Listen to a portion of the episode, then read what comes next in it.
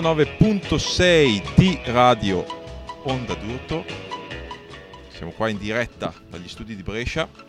Rocco Leroy e Franz Barcella per la puntata numero 259 di Radio Bam.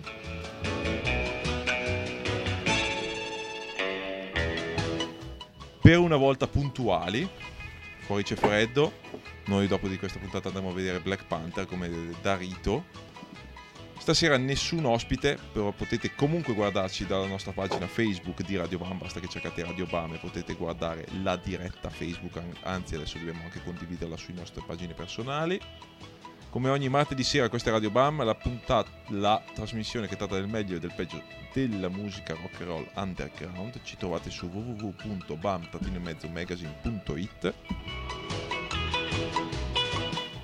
e se volete sentirci i giorni dopo, oltre che il nostro sito, potete anche consultare l'applicazione podcast o iTunes Store o qualsiasi altro provider di podcast cercando Radio Bano, potete iscrivervi gratuitamente e ascoltare o scaricare le puntate precedenti della trasmissione. Settimana scorsa avevamo avuto Marco Capelli, puntata seguitissima tra l'altro, no? Che avevamo avuto settimana scorsa? Sì, sì, Marco, Marco Capelli. Capelli esatto eh, ultimamente abbiamo avuto dei buoni ospiti. Ricominceremo ad avere gli ospiti già da eh, fra due settimane, perché settimana prossima non andremo in onda perché, perché ci prenderemo una pausa e molto probabilmente andremo a vedere una delle band di riferimento rimaste nel punk rock attuale che suoneranno in quel del Magnolia, saranno in tour in Europa. Hanno un nuovo disco edito da Burger Records, si intitola Take Back the Night, ha una copertina veramente spassosa che vi invito ad andare a vedere e loro sono ovviamente i Dwarfs e visto che ci siamo io andrei subito a sentire un pezzo dei Dwarfs e poi lo commentiamo subito con il nostro opinionista Rocco Leroy, mentre invece la Juventus purtroppo sta già vincendo 2-0 in Champions League, quindi ci sentiamo i Dwarfs. Fuck fuck you too! I'm coming glue! True, but you never forget me. The building's wild. Classroom on fire, so now you never forget me. Apathy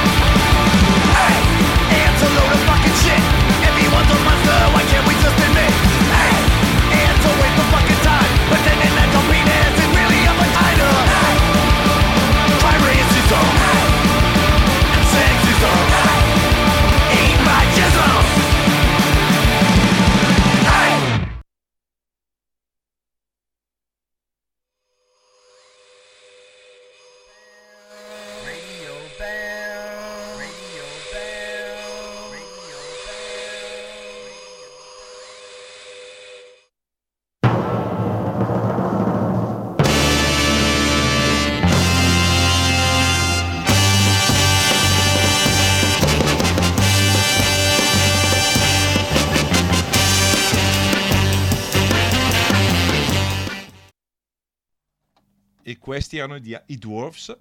Ci siamo sparati bella doppietta dal loro ultimo disco che si chiama Take Back the Night, edito dalla Burger Records, abbiamo già detto. I pezzi erano Forget Me Not e City by the Bay. Voglio subito un parere del nostro opinionista Rocco Leroy sul nuovo disco dei Dwarfs, o almeno quello che... E se andremo a sentirli settimana prossima. Allora, non ho ascoltato il disco, infatti sono i primi due pezzi che ascolto anch'io, questi che hai passato, quindi non posso esprimermi sull'album riguardo i pezzi, il primo eh, volevo subito girare la domanda a te e chiederti, eh, ma secondo te che genere fanno i Dwarfs? I Dwarfs secondo me fanno un punk rock però con grosse influenze di musica mainstream e pop in generale, ah. cioè lui ha, secondo me lui è uno dei migliori songwriter sia come idee sia come melodia pop però comunque ha sempre fatto una specie di hardcore punk stra incazzato in alcuni casi però in alcuni pezzi ci sperimenta molto anche con pezzi inserti elettronici, inserti rap. E secondo me la cosa è divertente così, non sono della vecchia scuola che dice no, i due sono quelli di, di primissimi album, incazzati neri.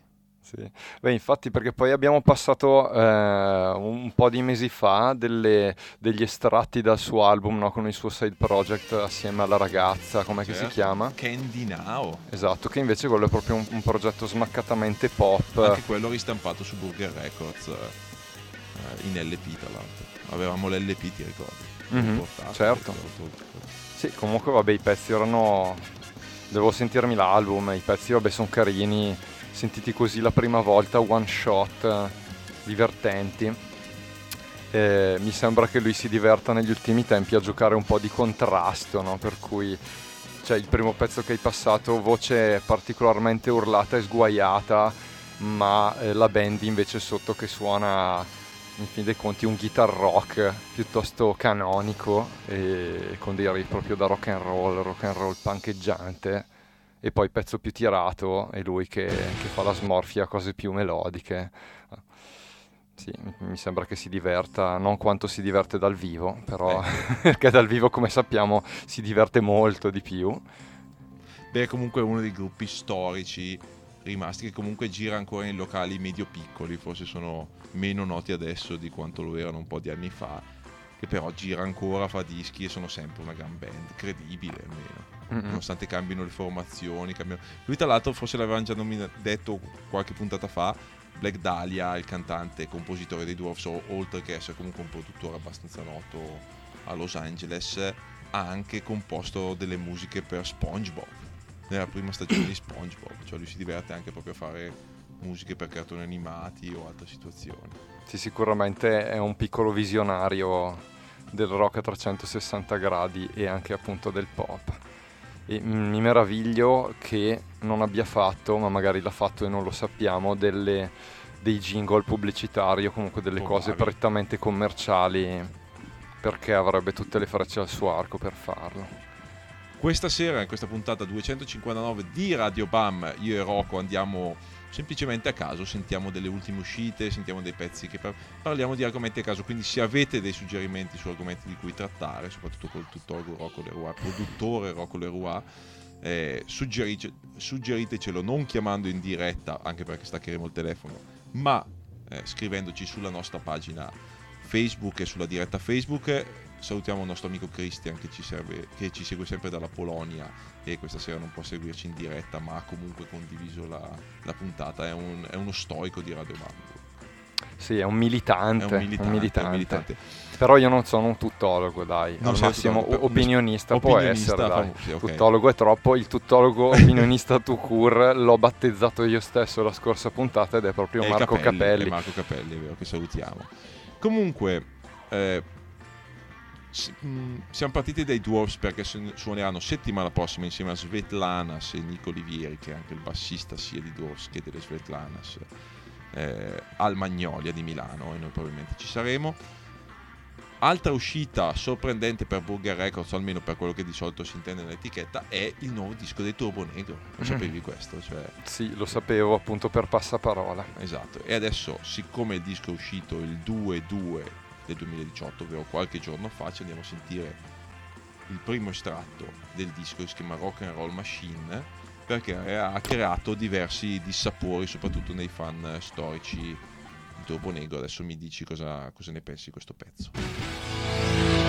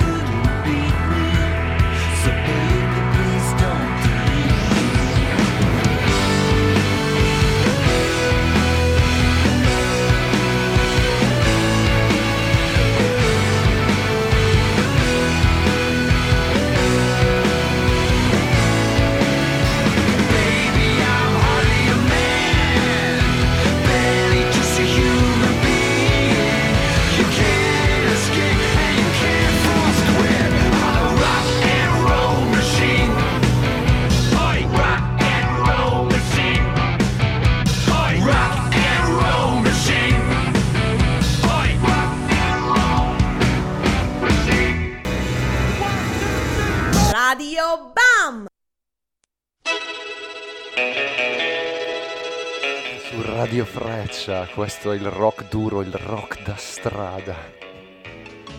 allora, comp- abbiamo appena sentito il nuovo disco dei Turbo Negro con Rock and Roll Machine, il primo singolo. Lo compreremo questo disco? Io no di certo.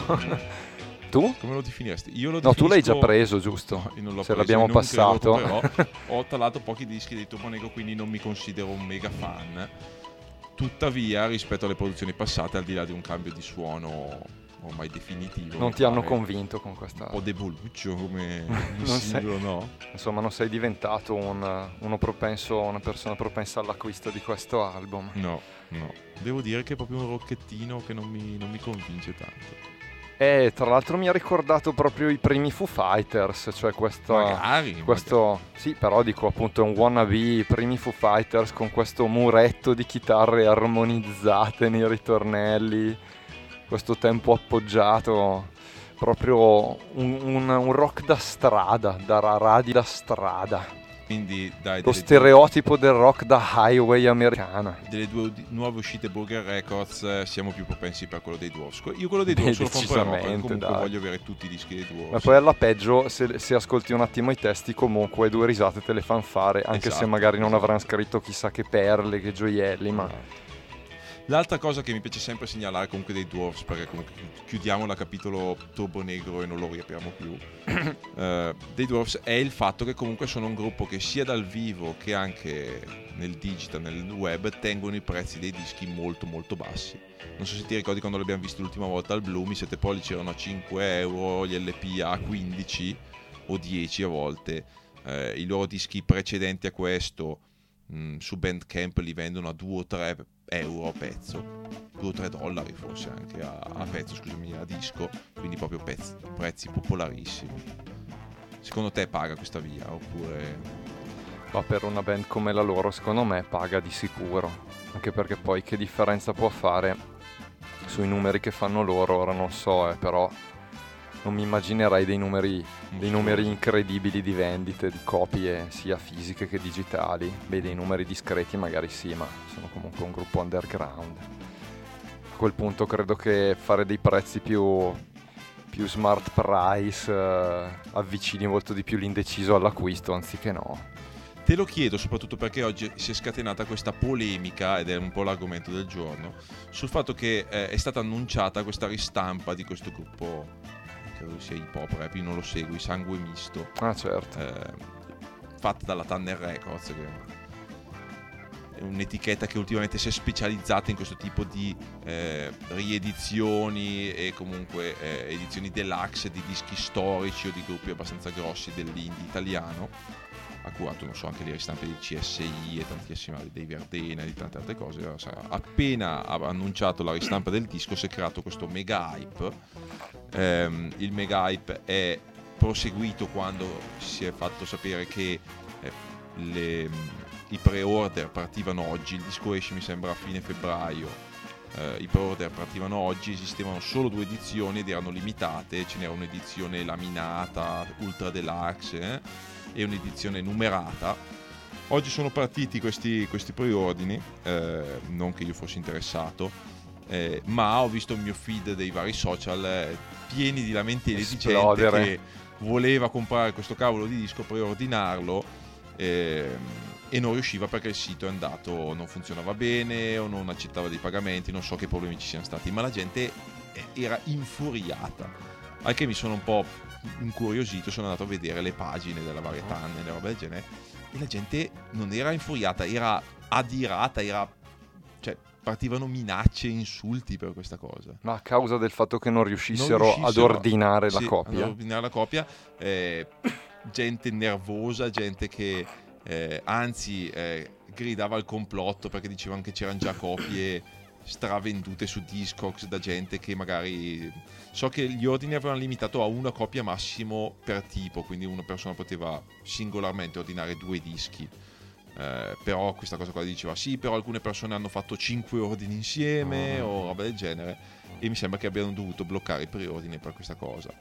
Eh, quindi mi sembra... un episodio simile a quello dei biglietti dei concerti esattamente, dal vivo. esattamente. Cioè si è creato questa hype e la richiesta causa altra richiesta e a nessuno gliene frega che i costi comunque dischi avevano, variavano da un prezzo abbastanza buono, cioè insomma sono edizioni lussuose, limitate, quindi si fanno pagare più le spese di spedizione.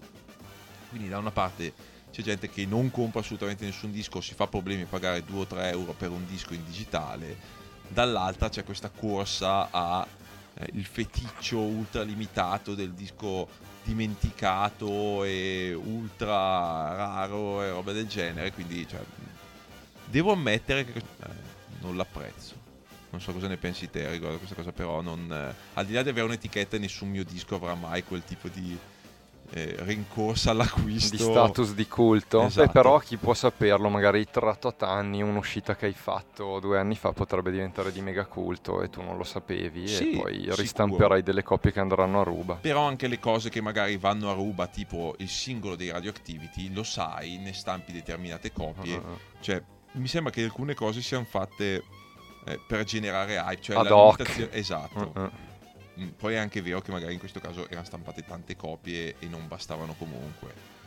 Eh, però mi fa sorridere il fatto che magari un'etichetta dovrebbe partire dall'idea di promuovere la musica a più persone possibile, cioè l'idea sarebbe venderne più copie possibile o a più persone possibile, farlo viaggiare, insomma.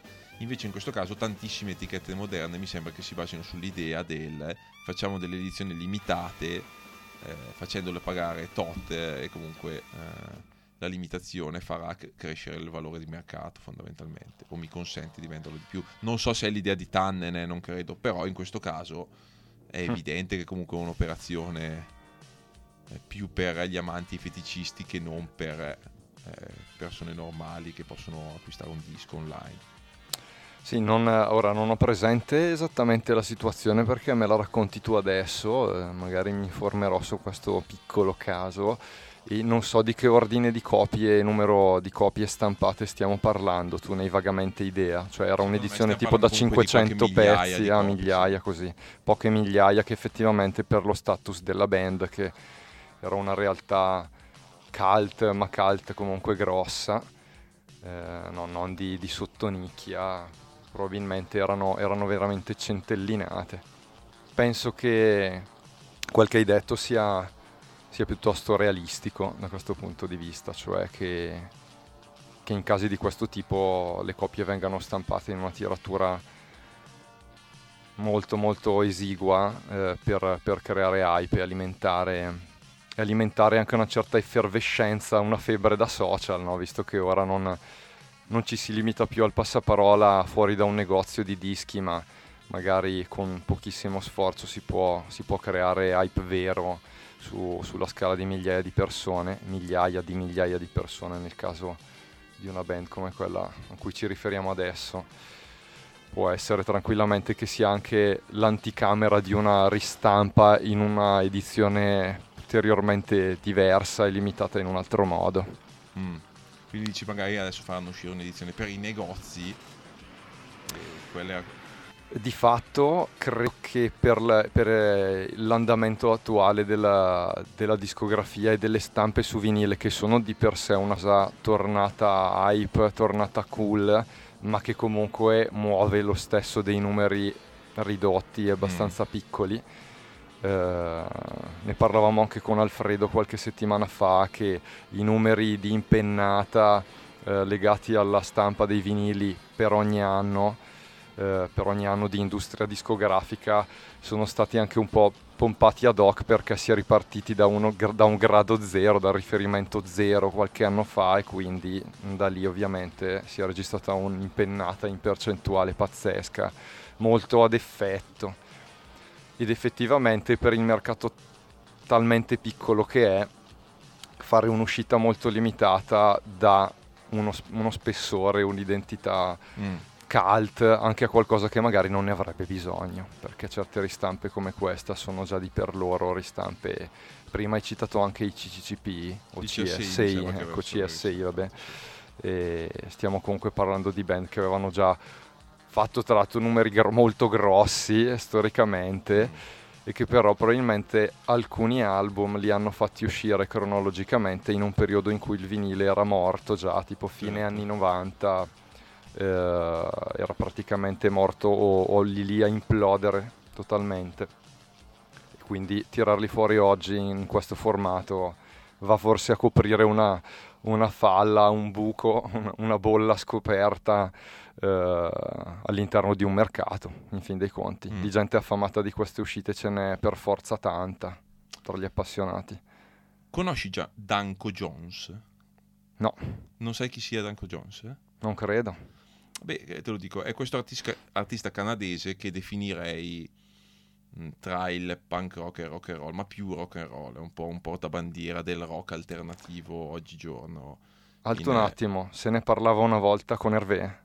Sì, possibile, possibile. Ok, no, magari ho un ricordo di un discorso con Hervé dei Peewees comunque questo Danko Jones che è un artista abbastanza popolare, anzi parecchio popolare, ha un podcast, lo, sco- lo ascoltavo stamattina e ha dedicato una puntata del suo podcast, ne ha passato un po' di pezzi, tra cui un pezzo che adesso andremo ad ascoltare. La, suo, so, la, sua teoria facendo queste puntate è il fatto che fondamentalmente ci sia una specie di eh, com- comunità o comunque ci sia una struttura nel metal e nel punk che per via del genere aiuta i gruppi emergenti o comunque i gruppi piccoli ad avere una specie di bacino di riferimento e una struttura di riferimento. Se sei un gruppo punk sai a che fanzine mandare per avere le recensioni, sai a che etichette mandare il tuo demo per avere il disco in uscita e la stessa cosa funziona un po'. E sai che i locali più o meno trattano quel tipologia di genere, cioè hai dei punti di riferimento ben chiari. Lui diceva invece che il rock and roll per una serie di problematiche anche relative a cosa è rock and roll e cosa no, i gruppi rock and roll o che hanno riferimenti verso il passato del genere, cose del genere, eh, non hanno più questa specie di comunità, cioè sembrano quasi dei gruppi che sono un po' a metà tra tutto. Eh, uno dei gruppi passati è un gruppo italiano che conosciamo che sono i Fats Waltz, un altro ancora possono essere i Giuda che lui citava eh, ovvero quei gruppi che non sono né punk, non sono né glam, non sono né metal, ma non, non c'è una vera struttura o comunque una comunità di gruppi di riferimento che suonano insieme, fanno eh, cose insieme. Sei d'accordo in questo? Beh, eh, sì, direi di sì, perché probabilmente sono, sono delle realtà in termini musicali, di stile e anche di estetica che si rifanno a un sound che è morto commercialmente parlando varie decadi fa e che sta avendo una piccola seconda giovinezza in miniatura in questi ultimi due, tre anni, quattro anni, ma mi sembra che la propongano comunque come scelta musicale di stile talmente poche band che non si possa parlare di, di, appunto, di una realtà talmente diffusa da creare una vera rete. Mm. Non so se sei d'accordo sì, sì, sì, o se mi sfugge qualcosa. Ma... Assolutamente. Forse viene a mancare anche un tipo di mentalità etica del, del, fare le cose che forse è più presente nel punk o in altre sottoculture. Non lo so, eh, mi viene da pensare. Cioè. Ma io, vedendola dall'esterno, la, la, la leggerei più invece come una mancanza di, di, del, del fatto che ci siano tanti gruppi. Mi sembrano poche band a proporre questo tipo di sound. Mm. E probabilmente ora che alcuni di questi esponenti stanno, stanno raggiungendo dei risultati un minimo significativi, soprattutto i Giuda all'estero, cioè nell'Europa in generale, probabilmente anche fuori dall'Europa, anche negli Stati Uniti. Sì, so sì, che in Europa stanno facendo Stati molto Uniti, bene. Canada, sì, sì. Ecco, Australia. probabilmente di riflesso potrà magari esserci una, una microscena di questo tipo di, di glam rock, punk però per ora mi sembra davvero mi sembrano fenomeni molto isolati. Uno dei pezzi che ha passato durante il suo pod- podcast Darko Jones è questo pezzo nuovo dei Fats Waltz, un singolo che si intitola Julie, uscito per Contra Records e mi pare Surfing Key, se non mi sbaglio, eh, che anticipa il loro nuovo disco, è stato prodotto proprio qua a Brescia dal nostro amico Bruno. E ce lo andiamo a sentire perché secondo me è molto bello e adesso mi dirai cosa ne pensi. Questi sono i Fats Waltz con Julie, qui su Radio Bam 99.6 in diretta da Brescia.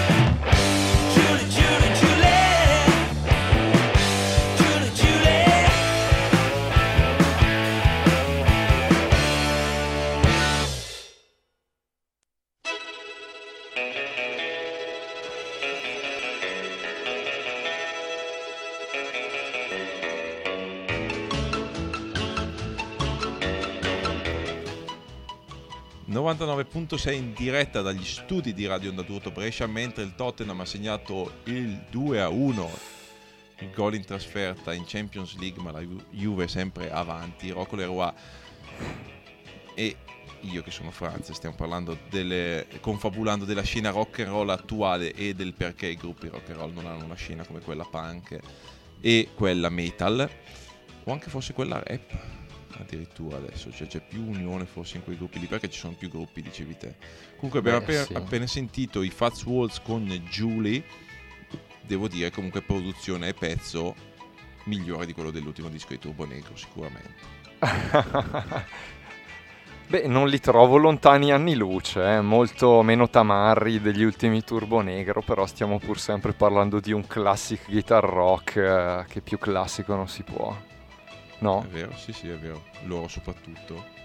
Ah, tra l'altro, a proposito di questo discorso della scena rock, della non scena rock, glam, mm. classic, ma eh, non ti risulta che però ci siano anche poche serate, al contrario di quel che avviene per invece punk rock, garage, eccetera, con i revival degli ultimi anni? Poche serate tematiche, come invece, per quanto se ne voglia comunque dire, invece sussistano per, per il punk, il garage affini, cioè ci sono tante serate dalle nostre parti, cioè in Bergamasca, alcune serate direi anche sul Bresciano e alcune nicchie eh, nella zona milanese che dedicano come ad esempio Ligera o altri posti delle serate molto molto orientate comunque al punk rock, a quel giro lì, che sia un punk virato hardcore, screamo mm-hmm. o un emo punk o un garage punk, ce ne sono tante di serate. Quante serate si vedono in giro costruite sul sound classic rock glam? Ma pochissime. Eh. Credo che ci sia una specie di una sorta di scena glam che forse adesso sta avendo comunque una bassa, però credo esistano proprio dei gruppi glam che hanno proprio altri tipi di riferimenti e non si mischiano con i punk, con i metallari e quant'altro, però rock and roll in sé secondo me non esistono proprio perché è difficile, quanti- cioè cos'è il rock and roll, cioè è talmente diventata una parola che non ha più svuotata di significato anche come genere. Eh, lo diceva anche Danko Johnson nel suo podcast, diceva ormai è una cosa che è tutto rock and roll, cioè eh, non è più neanche un genere musicale perché è quasi una specie di imprecazione, no? Eh, ah, facciamo del rock and roll, ah, suoniamo rock and roll, rock and roll, anche a concerti che non c'entrano proprio nulla con mm. quello che è il genere di per sé. Anzi, l'idea è che fondamentalmente sia del rock and roll è totalmente fuorviante, cioè quasi, quasi un gruppo rock and roll sembra più una questione di lifestyle di capelli o cotonati o comunque di rockstar e quant'altro. Non so se hai anche tu quell'impressione lì. Cioè, senso, eh, no. Credo che una grande differenza tra, se vogliamo fare un discorso di massima, per cercare di tirare, un tentativo di tirare vagamente le fila della differenza tra una, tra una possibile scena, un possibile giro rock and roll, eh, glam, eh, classic rock versus uh, un giro proto-punk, una scena proto-punk è comunque quella percezione che, che io ho personalmente di fanni, di divertimento e di, e di spettacolo e intrattenimento che va a proporre una band dal tiro rock and roll sia nei contenuti e nei testi che nella tenuta di palco e nelle motivazioni che ti spingono probabilmente ad andare in giro a suonare, cioè soprattutto il divertimento, il far divertire la gente, eh, contro invece comunque una, una, un sottotesto di disagio che anima buona parte di tutti gli altri generi associabili alla scena punk, punk garage, per non parlare dell'hardcore, eccetera. Ma a testa dici, cioè un, un gruppo teoricamente rock and roll forse è un gruppo meno ribelle che non so, un gruppo punk o un gruppo... Bene, il percepito odierno direi che sono entrambe delle dimensioni obsolete dal punto di vista certo. no, della, della, della, vitalità nel messaggio sociale e nella capacità di fare provocazione, però eh, io soprattutto trovo una differenza che si sintetizza in rock and roll, approccio comunque più eh, sgambo, divertente, ma questo in senso anche cioè, nobile e positivo, è, è, un genere di vocazione anche ai tempi nato come una cosa non allineata mm. e trasgressivissima e poi è rimasto comunque tanto anche nella forma del rhythm and blues come un grande genere di, di, di intrattenimento e di, e di, festa comunque, cioè per, per far staccare la gente dalle sue rotture di palle, dai suoi casini quotidiani tutto l'altro macrogenere e filone è molto più l'immersione invece nel dramma del singolo e, e l'empatia della sfortuna, del, del disagio mm. e dell'emarginazione. E comunque secondo me è rimasto piuttosto quello il discorso. Ho capito. Per quanto riguarda tutto il giro punk rock c'è più anche questo cameratismo perché si crea una sorta di solidarietà no? nel disagio che vi sembra di riscontrare ancora molto dal vivo. Poi oh, la gente si diverte anche lì a un certo punto, trova il modo di divertirsi, però mi sembra che il collante base resti quello. A proposito di cameratismo e di collante, non posso non chiederti un parere sul festival che abbiamo organizzato una decina di giorni fa in quel di Schio per i 10 anni di Miss Chain dove sono alternate ben 11 band, tu eri presente, ne hai vista gran parte, c'è qualcosa da segnalare visto che c'erano anche gruppi che non suonavano da un po', che non vedevamo dal vivo da un po', e dammi un tuo tre cose da segnalare di quella serata. Beh, io eh, ho storicamente un debole per eh, i Laser Geyser che tra l'altro ospiteremo, Laser Geyser da Bologna che ospiteremo a breve anche in una nostra serata sottosuolo al Gioco Ala. Sabato 24 febbraio al Gioco Ala.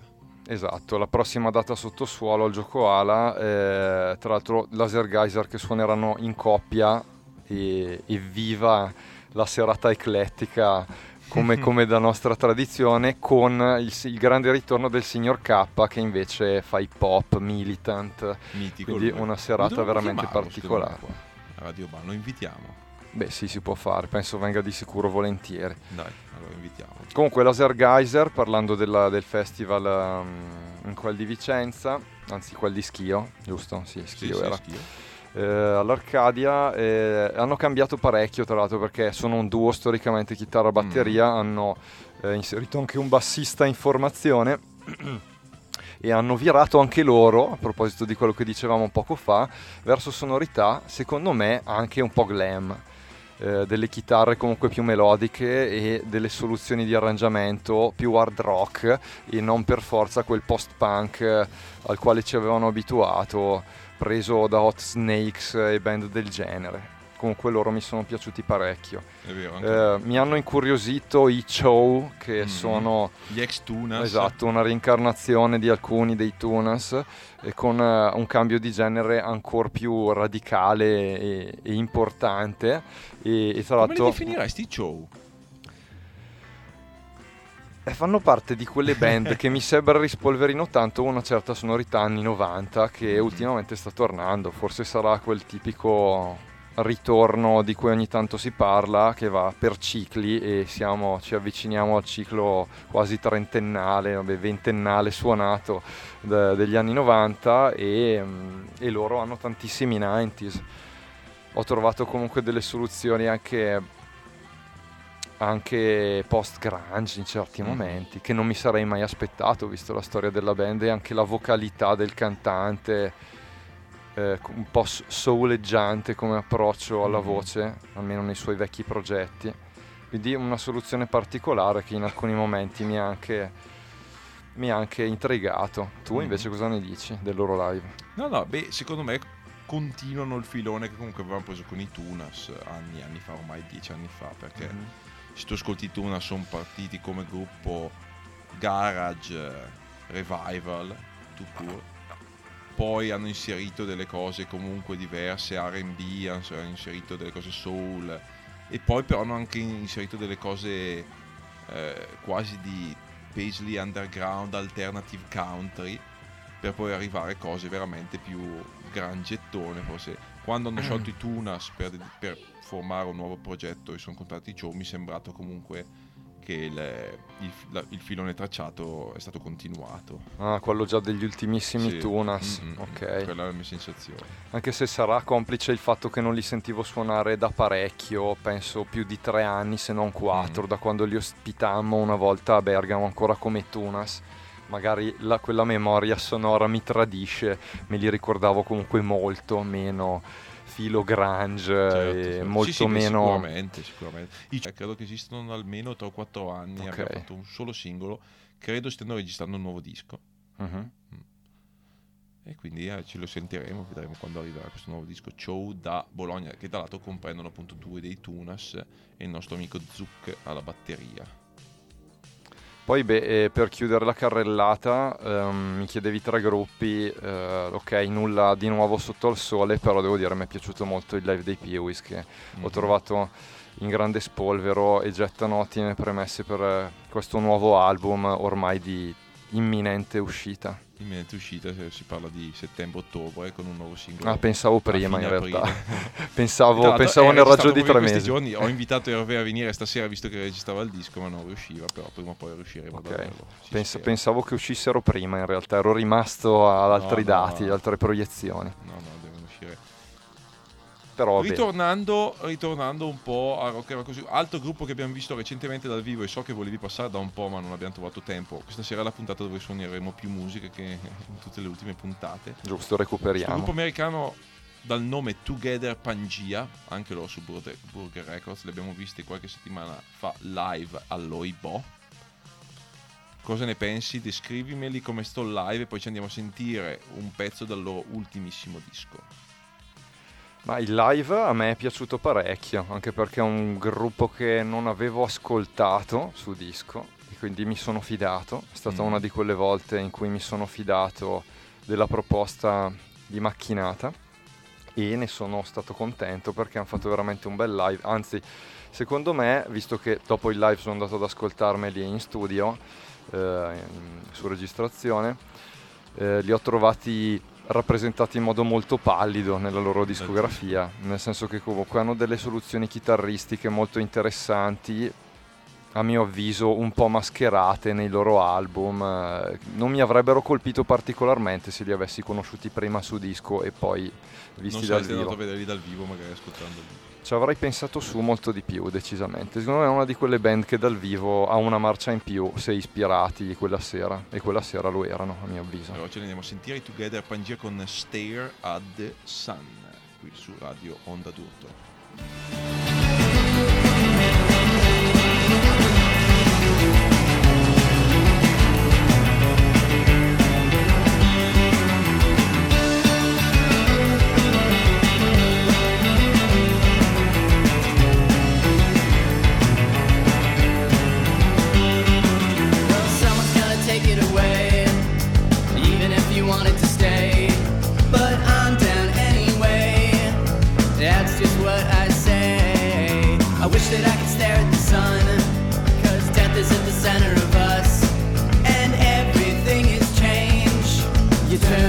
The strength. strain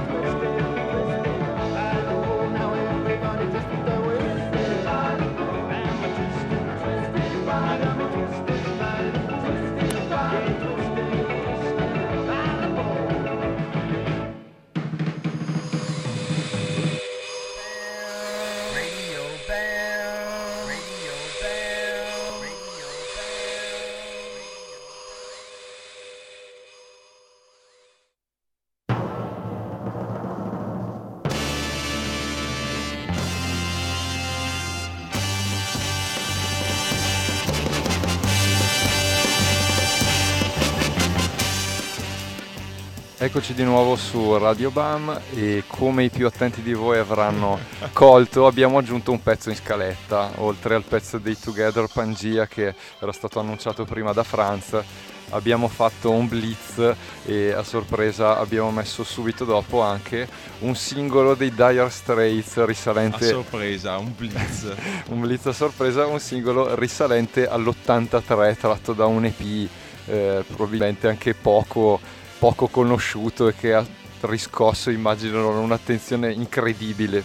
Extend Dance EP si chiama il, il disco e questo fu l'unico singolo estratto e a questo punto alcuni si chiederanno ma perché questo, questa mossa dei Dire Straits non annunciata perché mh, prima di iniziare la diretta ci era venuto in mente di fare un piccolissimo excursus sul ritorno di un tipo di chitarra, cioè mm. la Stratocaster, che era passata completamente di moda almeno per un ventennio ed era rarissimo vederla sui palchi. Eh, non tanto nel mainstream dove è una chitarra rimasta uno standard, quanto più sui palchi della musica alternativa, indipendente era diventato uno strumento uncool e un po' sfigato. E invece negli ultimi anni una cosa che ho notato personalmente è il ritorno piuttosto massiccio di, di questo strumento e ne sono molto felice perché è una chitarra che ha fatto e continuerà a fare la storia. E i Dire Straits nella persona di Mark Knopfler come anche i, i, Together Pangea passati prima, sono entrambe delle band caratterizzate dal suono della Stratocaster. Definisci il suono della Stratocaster, perché una persona che magari non è attenta a queste cose dice ma che cavolo è il suono della Stratocaster. Certo. Beh, senza scendere in tecnicismi estremi, eh, diciamo che una ventina di anni fa, una quindicina di anni fa anzi, con il ritorno della nuova British Invasion, i gruppi degli anni 2000 che andavano di moda, Franz Ferdinand, mm-hmm. eh, Arctic Monkeys, eh, gruppi di questo tiro, Ives anche, che non erano inglesi, però insomma comunque nella grande cordata del boom anni 2000 del rock and roll revival um, la Telecaster tornò di moda e, e, e, da quel momento ha troneggiato sui palchi di mezzo mondo. La Telecaster è eh, una, una, chitarra prodotta da Fender storicamente che viene prima, è la, è la, parent- la genitrice della Stratocaster. La Stratocaster arriva dopo questa chitarra e sono entrambe delle chitarre vabbè, caratterizzate dal suono pulito, comunque sono le, mm-hmm.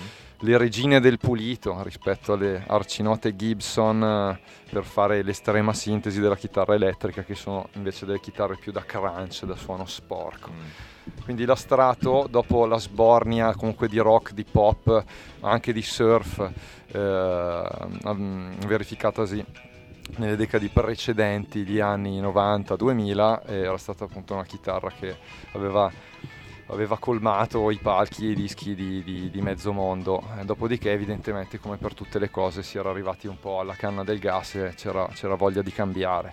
E comunque è una chitarra che sta tornando perché anche le chitarre in generale, sia nel mainstream che eh, nelle produzioni pop contemporanee in generale stanno finalmente pian piano tornando, secondo me. Però C'è questo ritorno? Sì, ormai mm, è molto lento, ma secondo me è evidente. Sono delle chitarre che però vengono utilizzate in modo molto funk, quindi chitarre ritmiche pulite solitamente. Mm e, e la Stratocaster è il simbolo Perfetto. di questa cosa. Nile Rogers Anche per dire. I Rubinos mi viene in mente che sono uno dei Rubino, che beh, ultimamente suona sempre Stratocaster. Quasi e... tutti i chitarristi di band power pop storiche, anche Paul Collins per dire è uno Stratocaterista, è comunque la chitarra simbolo del, del pulitone nel pop e nel rock mm. e le chitarre funk come vanno di moda di nuovo adesso la Nile Rogers che era il chitarrista degli chic e, um, e sono quelli, la, il suono della strato, quindi un pulito, ritmico, definito che si mixa facilmente dentro al e suono abbiamo, di una band. E così abbiamo collegato anche i Together Pangia con noi siamo fan, anzi Miss Chain suona sempre come bis